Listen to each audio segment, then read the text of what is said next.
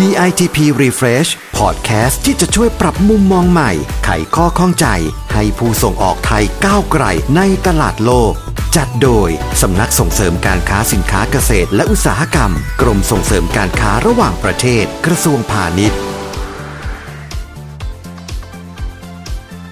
สวัสดีครับ ขอต้อนรับทุกท่านเข้าสู่ DITP Refresh ซีซั่น2 ผมจอนนี่ดีสอนงวนพันธ์เจ้าหน้าที่สินค้าประมง กาแฟ แล้วก็งานแสดงสินค้าอนุก้าครับ คุณผู้ฟังครับ EP นี้ผมจะพาทุกท่านไปรู้จักกับบริษัทที่ดำเนินธุรกิจอุตสาหกรรมการเกษตร เพื่อการส่งออก สินค้าข้าวโพดหวาน ที่เริ่มดูแลคุณภาพสินค้ากันตั้งแต่การปลูกข้าวโพด ไปจนถึงการบรรจุสินค้าเพื่อส่งมอบสินค้าที่มีคุณภาพให้กับลูกค้า จนตอนนี้เนี่ยเป็นสินค้าที่ได้รับการยอมรับจากตลาดในต่างประเทศในหลาย ๆ ประเทศนะครับ และเป็นบริษัทที่มีโอกาสได้เข้าร่วมงานแสดงสินค้าอาหารและเครื่องดื่ม อันดับหนึ่งของโลกอย่างงานอนุกาที่ประเทศเยอรมนีมาแล้วด้วยนะครับ วันนี้เราได้รับเกียรติจากคุณลังสลิดสุเสวี ผู้อำนวยการฝ่ายขายและการตลาดบริษัท Riverquare International อุตสาหกรรมอาหารจำกัด มาร่วมพูดคุยกันในวันนี้ สวัสดีครับ คุณลังสลิดสวัสดีครับ คุณจอห์นนี่ และสวัสดีคุณผู้ฟังท่านครับครับผมสวัสดีครับ อันนี้ยังไงเพื่อให้คุณผู้ฟังได้รู้จักกับบริษัท Riverquare กันก่อนนะครับ อยากให้คุณลังสลิดช่วยเล่าถึงจุดเริ่มต้นของบริษัทสักนิดนึงครับอยากจะทราบว่าทำไมทางบริษัทเนี่ยถึงได้เลือกข้าวโพดหวานมาเป็นวัตถุดิบของทางบริษัทนะครับ ต้องเรียนแจ้งว่าปกติแล้วเนี่ยทางบริษัทลิเวอร์แควร์เราเนี่ยนะครับก่อตั้งขึ้นเนี่ยเมื่อปี 2537นะครับซึ่งบริษัทเนี่ย มีความตั้งใจว่า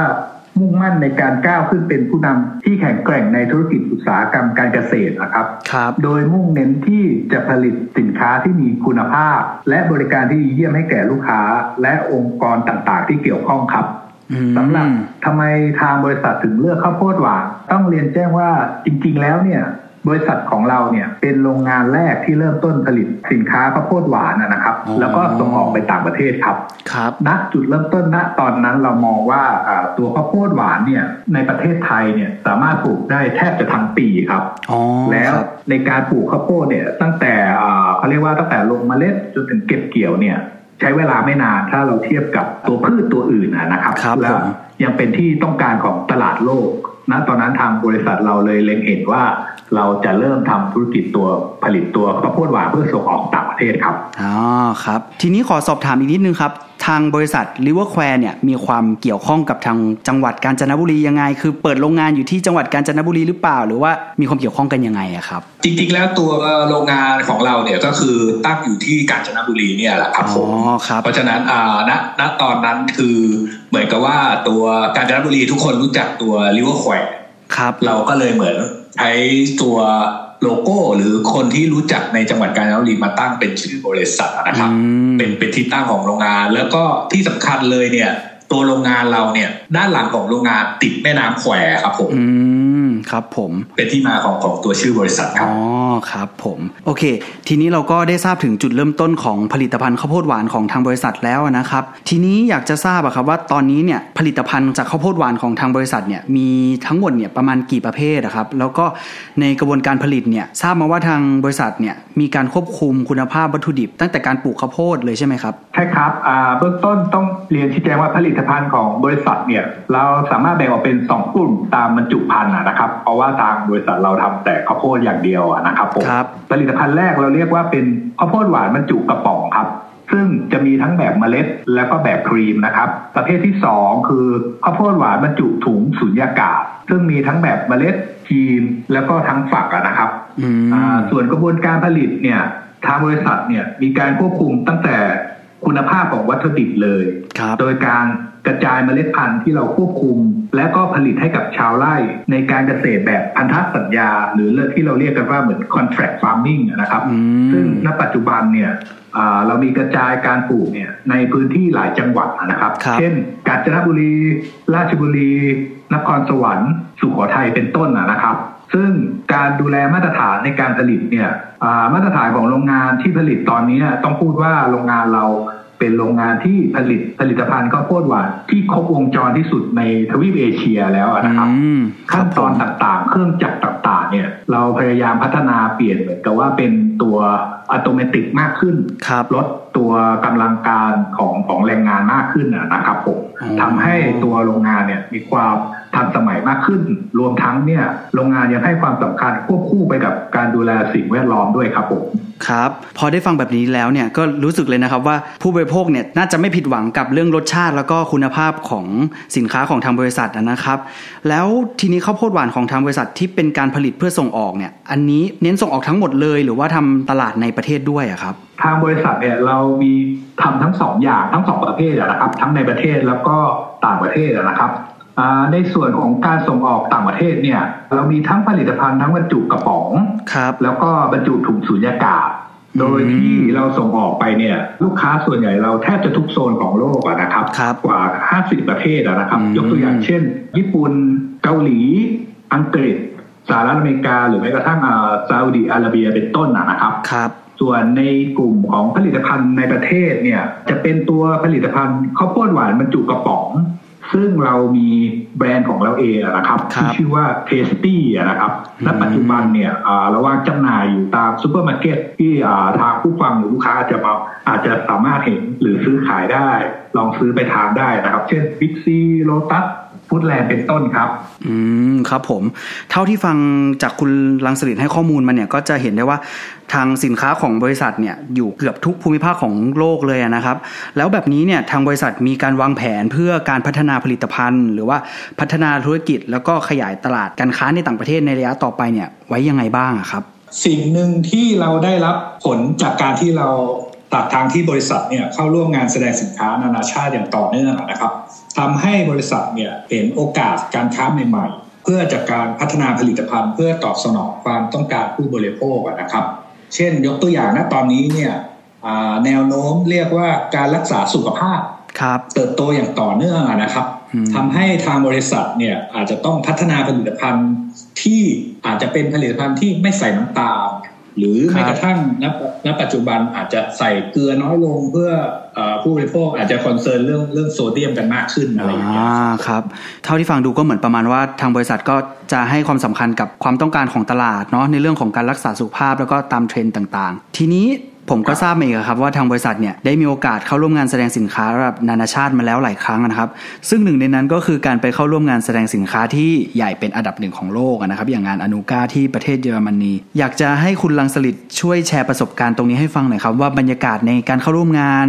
ที่มีขนาดใหญ่แบบนั้นเนี่ยเป็นยังไงแล้วก็ผลตอบรับที่ได้รับจากการเข้าร่วมงานครั้งล่าสุดเนี่ยเป็นยังไงบ้างครับครับก่อนอื่นต้องบอกว่าทางบริษัทเราเนี่ย เข้าร่วมงานแสดงสินค้าอาหารและเครื่องดื่มอย่างอานุก้าเนี่ยไม่ต่ำกว่า 10 ปีได้แล้วนะครับ โดยอ่าบรรยากาศภาพรวมต้องถือว่าเป็นงานแสดงสินค้าที่ใหญ่สมเป็นอันดับหนึ่งของโลกอะนะครับครับไม่ว่าในแง่ของสถานที่การเดินทางรวมถึงผู้ที่เข้าชมที่ค่อนข้างจะมีคุณภาพจากทั่วทุกมุมโลกก็ว่าได้อะนะครับทำให้อ่าผลตอบรับค่อนข้างจะดีครับ ในการที่ทางบริษัทเรา ไปโปรโมทสินค้าของทางบริษัทผ่านทางการโชว์สินค้าภายในบูธอืมหรือแม้กระทั่งอ่าทางบริษัทมีผลิตภัณฑ์ใหม่ๆ หรือมีตัวอย่างที่จัดเตรียมไปให้ผู้ที่จะเข้าชมได้ชมผลิตภัณฑ์ของทางบริษัท แล้วก็เราสามารถเก็บ feedbackเพื่อมาให้ทางแผนก R&D เราพัฒนาต่อไปอะครับผม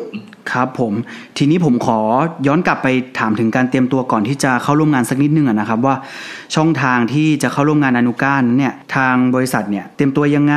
แล้วก็ในการไปร่วมงานแสดงสินค้าระดับนานาชาติเนี่ยจะต้องมีการเตรียมตัวยังไงบ้างครับเผื่อมีท่านผู้ฟังเนี่ยที่สนใจอยากจะเข้าร่วมงานแสดงสินค้าในนานาชาติร่วมกันกับทางกรมอะครับครับออย่างที่เรียนแจ้งไปเมื่อสักครู่อะนะครับ ทางบบริษัทเราเข้าร่วมอนุก้ามา ไม่ต่ำกว่า10ปีอะนะครับครับ จุดเริ่มต้นก็ก็เริ่มจากเราสนใจว่าอยากจะออกงานแสดงสินค้าเพื่อที่จะได้เปิดตลาดใหม่ๆ หาลูกค้าใหม่ ๆ นะครับ เราก็เริ่มจากการเริ่มหาข้อมูล ติดตามข่าวสารของกรมส่งเสริมการค้าระหว่างประเทศอะนะครับครับจนปัจจุบันต้องบอกว่าทางบริษัทเราเนี่ยก็ร่วมงานผ่านทางกรมส่งเสริมการค้าระหว่างประเทศมาโดยตลอดอะนะครับครับเพราะว่าอ่าเราเล็งเห็นว่าตัวทางกรมส่งเสริมการค้าระหว่างประเทศอะครับ จะมีผู้เชี่ยวชาญรวมถึงมีความอำนวยความสะดวกต่างๆ ไม่ว่าจะในแง่เอกสารขั้นตอนต่างๆ หรือแม้กระทั่งสนับสนุนเรื่องการขนส่งผลิตภัณฑ์ที่จะนำไปจัดแสดงสินค้าครับผมครับ อยากจะให้คุณลังสลิดครับ ช่วยแชร์ประสบการณ์ตลอดระยะเวลา 10 ปีที่เข้าร่วมงานอนุก้ากับกรมครับว่ามีความประทับใจหรือว่ามีเหตุการณ์อะไรที่น่าตื่นเต้นตื่นเต้นให้ให้ทางผู้ฟังได้รับทราบบ้างไหมครับอ่าต้องต้องเรียนอย่างนี้ครับจุดเริ่มต้นจริงๆเราก็ยังไม่เคยไปงานแสดงสินค้านะครับ เพราะฉะนั้นตัวตอนเราเลือกไป กับทางกรมส่งเสริมการค้าระหว่างประเทศเนี่ยก็ถือว่าเป็นประสบการณ์ใหม่เราตอนไปปีแรกๆนะครับผมก็ไม่ค่อยรู้เรื่องสักเท่าไหร่อะต้องต้องเรียนแจ้งแบบนั้นไม่รู้ว่าลูกค้ามากลุ่มไหนหรือมาทั่วโลกเขาสนใจแบบไหน ส่วนใหญ่ณตอนนั้นอ่าถ้าเป็นความตื่นเต้นเราก็น่าจะเหมือนกับว่าไปเปิดตลาดเรา จริง ๆ แล้วต้องพูดว่า เราไม่ได้ไปเพื่อที่จะแสดงสินค้าเราอย่างเดียว มันเหมือนกับว่าเราไปดูด้วยว่าคู่แข่งที่อยู่ในตลาดโลกเขาเป็นแบบไหนด้วย นอกจากที่ว่าเราจะไปขายสินค้าอย่างเดียว เพราะฉะนั้นจริง ๆ แล้วในตลอดสิบปีที่ที่ที่เราไปออกงานตลาดมันเปลี่ยนไปค่อนข้างรวดเร็ว แต่คู่แข่งก็พัฒนาขึ้นไปเรื่อยๆ ไม่ได้เฉพาะในเมืองไทยเท่านั้นมันเหมือนกับว่า ถ้าเป็นยกตัวอย่างอย่างเช่นในอุตสาหกรรม ข้าวโพดหวานเนี่ยจริง ๆ แล้วในประเทศยุโรปถือเป็นผู้ผลิตรายใหญ่หนึ่งของโลกเหมือนกันครับผมการที่เราไปโชว์ผลิตภัณฑ์ที่เขาก็ผลิตแล้วก็ส่งออกในกลุ่มยุโรปเหมือนกันด้วย มันก็จะมีข้อได้เปรียบเสียเปรียบที่เราจะต้องไปศึกษาด้วยเหมือนกัน เพราะฉะนั้นมันก็จะเหมือนว่าไปแต่ละปีเนี่ย ทุกคนก็จะพยายามพัฒนาผลิตภัณฑ์ เพิ่มขึ้นเรื่อยๆ เพราะฉะนั้นต้องมองต้องเรียนว่าการที่เราไปร่วมงานแสดงตลอด 10 ปีเนี่ยถือว่าเป็นประโยชน์ แล้วก็เราต้องไปทุกปีเพราะว่าตลาดมันเปลี่ยนแปลงไปค่อนข้างรวดเร็วเหมือนกัน โดยเฉพาะอย่างที่แจ้งคือช่วงที่ผ่านมาเพราะเป็นโควิด ต้องเรียนแจ้งเราก็ไม่ได้ไป ปีสองปีมาแล้วอะไรเงี้ยตลาดมันก็เปลี่ยนไปค่อนข้างรวดเร็วพอสมควรนะครับผมอ่าครับผม ทีนี้ในฐานะที่เป็นผู้ที่มีประสบการณ์เข้าร่วมงานแสดงสินค้าระดับโลกมาแล้วนะครับ อยากขอคำแนะนำให้กับผู้ประกอบการหรือผู้ส่งออกรายอื่น ๆ ที่สนใจอยากจะไปเข้าร่วมงานแสดงสินค้า แต่ว่ายังไม่มั่นใจหรือว่ายังไม่สามารถตัดสินใจได้หน่อยครับ